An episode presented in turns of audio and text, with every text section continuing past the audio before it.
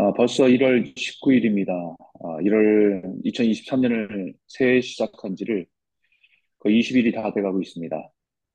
새로운 해, 새로운 시작, 새로운 도전. 힘차게 목표를 향해 나아가는 것입니다. 어떻게 보면 어, 사실 어제나 오늘이나 뭐 작년과 올해 새해라고 하지만 달라진 게 없다라고 느껴질 수도 있습니다. 내가 달라지지 않으면 더더욱 그럴 것입니다. 이스라엘 백성들도 출애굽을 하고 시내산에서 새롭게 정비를 하고 다시 광야로 나아가는 모습도 그렇습니다. 홍해를 건너 지금까지 걸어왔던 광야, 그리고 이제 앞으로 걸어가야 될 광야. 사실 달라진 것은 별로 없습니다. 그러나 하나님께서는 이스라엘 백성들을 시내산에서 다시 재정비하게 하셨습니다. 상황과 환경은 달라진 것이 없지만 백성들의 마음과 자세가 달라졌습니다.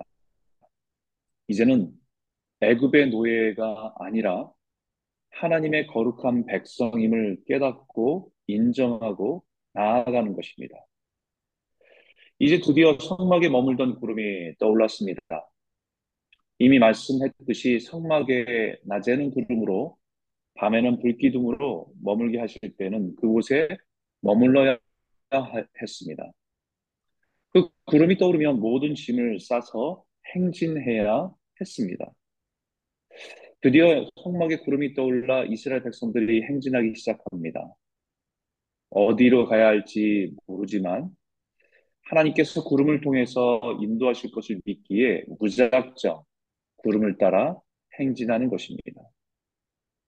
그 행진을 하는 이스라엘의 순서도 친히 하나님께서 말씀하셨습니다. 제일 먼저 앞서게 하신 것은 지성소에 있는 하나님의 언약궤입니다. 제자들이 어깨에 그 언약궤를 메고 앞장서서 나아갑니다. 하나님의 언약궤가 제일 앞장을 선다는 것은 하나님의 말씀, 하나님의 언약을 따라 사는 것이 하나님의 백성이라는 것을 분명히 보여주고 있는 것입니다. 여러분 이것을 생각하면, 생각하면 사실 굉장히 불안한 모습입니다. 처음 가는 광야길에 앞에 어떤 위험이 있을지 모르는데 어떻게 언약궤를 맨 무방비 상태의 제사장을 가장 앞에 세워가게 하겠습니까? 가장 위험하죠. 적어도 제일 강한 군대를 앞장 세워가면 안심하고 따라가기 쉬울 거라 생각할 수도 있습니다. 아, 강도를 만난다고 하더라도 이 언약계가 제일 소중한 것이라고 한다면 아, 군대 사이에 보관하고 그것을 지킬 수 있는 대비할 수 있는 그런 구조로 나아갈 텐데 언약계를 가장 먼저 앞세운다는 것은 인간적인 생각으로 세상적인 생각으로 가장 위험한 어, 모습이라고 생각할 것입니다. 하지만 하나님께서 우리에게 말씀, 그 이스라엘 백성들의 이동하는 그 진군의 모습을 보면서도 분명하게 말하고 있는 것은 그 언약계를 앞세워서 산다는 것은 우리가 하나님의 말씀을 따라 살아가는 백성임을 말씀하고 있는 것입니다. 이것은 오늘날 오늘을 사는 우리들에게도 우리의 삶도 마찬가지입니다. 내일 어떤 일이 벌어질 지 우리 인생 앞에 어떤 것이 기다리고 있을지 모르니까 여러 가지 준비해서 대비하는 것이 어, 일반적으로 생각할 수 있는 지혜로운 것이라고 생각할 수 있습니다. 경제가 침체되고 있으니까 세상 사람들은 이럴 때 이런 것에 투자해서 준비해야 된다고 말하기도 합니다. 세상이 무섭게 변하고 있으니까 안전한 노후 대책을 잘 준비하는 것이 필요하다고 말할 것입니다. 그러나 하나님의 백성은 하나님의 언약궤를 따라 사는 사람들입니다. 하나님의 약속의 말씀을 붙들고 기억하며 살아가는 사람임을 우리에게 분명히 보여주고 있는 것입니다. 주님이 이끄시는 대로 그 길을 따라가는 것이 하나님의 백성들입니다. 하나님의 말씀이 우리의 길입니다. 여러분, 광야는 어떤 곳입니까?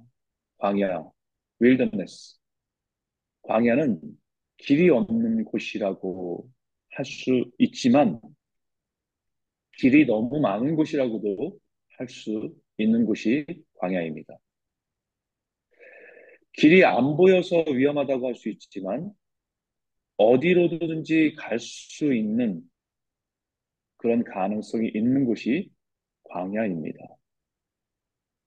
어디로 가야 할지 모르는 사람에게는 모든 곳이 길이 될 수 있지만 어디로 가야 할지를 분명히 아는 사람에게는 길을 찾기가 어려운 곳이 광야입니다. 그런 광야에서는 우리가 가야 할 곳에서 온 사람이 길입니다. 그 길을 가장 잘 아는 사람이 길입니다. 예수님이 말씀하신 것처럼 나는 길이요 진리요 생명이니 나를 말미암지 않고는 아버지께로 올 자가 없느니라 라고 말씀하신 것처럼 주님이 길이십니다. 말씀이 육신 되신 주님이 우리가 따라가야 할 길입니다. 하나님의 언약의 성취이신 주님이 우리가 바라보고 따라가야 할 길입니다. 우리 인생길을 광야 같다라고 말합니다. 광야와 같다 말하죠. 그, 그 말은 우리 인생길을 걸어가는 수많은 길들이 우리 앞에 놓여 있습니다. 하지만 그 길은 어디로 향하고 있는지 알 수 없습니다. 망하는 길인지, 그것이 위험을 찾아 나아가는 길인지. 그러나 그 길, 우리의 인생 광야 같은 인생 속에서 우리가 마땅히 가야 할 곳, 우리가 나아갈 그곳에서 오신 주님께서 아버지께로 나아갈 길을 인도하시는 분이 주님이시기에 주님이 바로 우리에게 길이 된다고 말씀하는 거지요. 그 언약계 뒤로 유다 지파와 이사갈 지파와 스불론 지파가 따라가게 합니다. 이스라엘의 진군의 모습을 우리가 읽은 대로 가만히 이렇게 생각해보고 그림을 보면 가장 앞에 언약계, 그 뒤에 유다 지파, 이사갈 지파, 스불론 지파 세 지파가 따라가게 합니다. 그리고 그 사이에 레위 지파 중에서 성막의 울타리를 담당한 게르손 자손 그리고 성막의 울타리와 울타리 성막 울타리를 둘러싼 모든 물건을 가지고 그들이 따라가게 합니다. 그 뒤로 루벤, 시므온, 갓세 지파가 따르게 되고 그 다음에 레위 지파 중에서 고앗 자손이 성막 안에 있는 성물들을 지정된 포장에 잘 담아서 레위인들이 어깨에 메고 따르게 합니다. 그 뒤, 그리고 그 뒤에 남은 여섯 지파가 이어서 행진을 합니다. 이 행진을 하는 순서도 가장 하나님께서 고려한 것이 뭐겠는가라고 생각해 보기 바랍니다. 열두 지파의 배치가 누가 앞에 있고 누가 뒤에 있고도 의미가 있지만 제일 하나님께서 진군에 제일 중요하게 생각한 것은 성막이었다는 것입니다. 언약계가 먼저 앞장을 서고 그 다음에 성막을 둘러싼 레위 지파 중에서 무라리 지파와 게르신 지파가 그 성막을 둘러싼 것을 가지고 울타리와 울타리를 준비합니다. 그리고 성막의 텐트를 다음에 도착한 집, 그 지파가 성막을 쌓습니다. 그리고 그 다음에 도착한 구한 자손이 다 준비된 것 안에다가 성물들을 넣어놓게 되는 것이죠. 이게 다 순서가 있는 겁니다. 울타리, 성막, 그 안에 기물. 기물이 먼저 도착하면은 다른 것이 올 때까지 기다려야 되는 이 하나님께서는 그 모든 이동 중에서도 가장 고려한 것은 성막입니다. 예배라는 거죠. 이스라엘 이동 중에서 질서가 있었습니다. 우선순위가 있었습니다.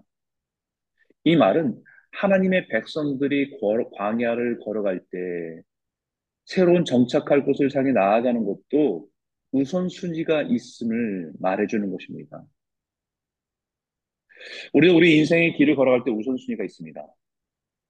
광야에 같은 인생길에 가장 소중하게 여기고 걸어야 하는 것이 성막입니다. 하나님의 임재입니다. 때로는 광야 같은 곳을 어, 어디로 가야 할지 알 수 없는 그곳에 성막이 중심이 되어서 이동하는 것입니다. 가는 동안에 성막을 중심으로 두고 걸어가듯이 우리의 삶의 중심에 예배가 있어야 합니다. 아무리 새로운 도전, 새로운 직장, 새로운 환경에 살아가고 있는 상황이라 하더라도 분명한 것은 우리의 중심에는 성막을 중심으로 걸어가는 것입니다.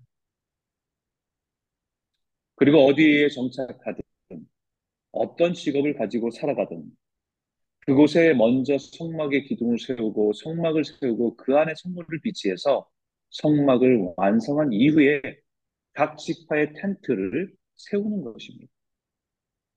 자기의 텐트를 먼저 세우고 남는 시간에 성막을 세우는 것이 아니라 이스라엘 백성들이 진군 중에 가장 먼저 성막을 세우고 각 지파들이 동서남북으로 어, 세울 수 있도록 하시는 것입니다. 하나님의 성막이 먼저 세워지고 그 다음 우리의 가정이 머물 텐트를 세우는 것이 진정한 쉼입니다. 우리가 뭐 어디를 가든 여행을 가든 아니면 어디를 가든 우리는 우리 중심에 하나님께 예배하는 것이 우리의 중심에 가장 먼저 우선순위라는 것이죠. 우리가 어느 곳에 가든지 여행을 가더라도 주일날 예배할 곳을 찾고 어떻게 예배할지를 결정하고 그리고 우리가 다른 모든 것들을 그, 그것과 연결해서 살아가는 것이 우리의 삶의 우선순위라는 것을 분명히 말하고 있는 거예요. 그 성막이 먼저 세워지고 그 다음 우리 가정이 머물 텐트를 세우는 것이 진정한 쉼이 그 안에서 홀로 온다는 것을 가르쳐 주고 있습니다. 진정한 쉼은 집이라고 하는 건물에서 오지 않습니다. 진정한 쉼은 좋은 가전제품이 가득한 집에서 누려지는 것이 아닙니다. 진정한 쉼은 하나님의 임재 안에서 누려지는 것입니다. 그래서 광야에서도 여전히 주님의 임재를 경험할 때에 비로소 쉼을 누릴 수 있는 것입니다. 우리의 가정에 먼저 하나님께 예배하는 성막이 세워져야 합니다. 그 하나님의 임재 안에서 진정한 쉼과 평안을 누릴 수 있는 것이죠. 경제가 불안하고 여러 가지 어려운 상황 속에서 주님의 품 안에서 서로를 위로하는 진정한 쉼을 누리게 되는 것입니다. 33절에 이렇게 말합니다. 그들이 여호와의 산에서 떠나 3일 길을 갈 때에 여호와의 언약궤가 그 3일 길에 앞서 가며 그들의 쉴 곳을 찾았고 라고 말합니다. 3일 길을 갈 때에 여호와의 언약궤가 그 3일 길 앞서 가며 그들의 쉴 곳을 찾았고 라고 말합니다. 하나님의 언약궤가 이스라엘 백성들보다 먼저 가서 그들의 쉴 곳을 찾았다. 마치 선한 목자 되신 주님이 양들보다 먼저 가서 양들이 편히 쉴 곳을 찾아 인도하시듯이 그의 백성들을 인도하신다는 것입니다. 쉴만한 물가로 푸른 초장으로 인도하시는 주님이 우리와 우리 가정과 우리 교회를 인도하신다. 사랑하는 성도 여러분, 여러분의 인생길을 걸어갈 때 여러분들은 무엇이 중심입니까? 미래를 위한 준비, 노후를 위한 준비, 자녀를 위한 계획, 더 나은 직장을 위한 준비. 다 중요하지만 그 모든 것보다 중요한 것은 성막입니다. 하나님의 임재. 하나님의 말씀과 언약. 그 하나님의 언약이 우리보다 먼저 우리를 쉴 만한 밀가로 푸른 초장으로 인도하실 것입니다. 우리는 그 안에서 진정한 쉼과 안식을 누리게 하실 것입니다. 올해 2023년을 시작하면서 여러분들 삶 가운데 다시 이스라엘 백성들을 재정비하면서 그들의 우선순위와 그들이 누구인지를 정비하며 준비하려 광야를 길을 걷게 하셨던 것처럼 우리에게 주어진 모든 시간의 인생 길을 걸어갈 때 우리의 중심에 하나님의 예배와 우리 중심의 하나님의 말씀으로 따라가는 그리고 우리의 인생의 광야길에서 주님이 주신 안식과 쉼을 얻으며 믿음으로 승리을 걸어가는 저와 여러분 모두가 되시기를 주 이름으로 축원합니다.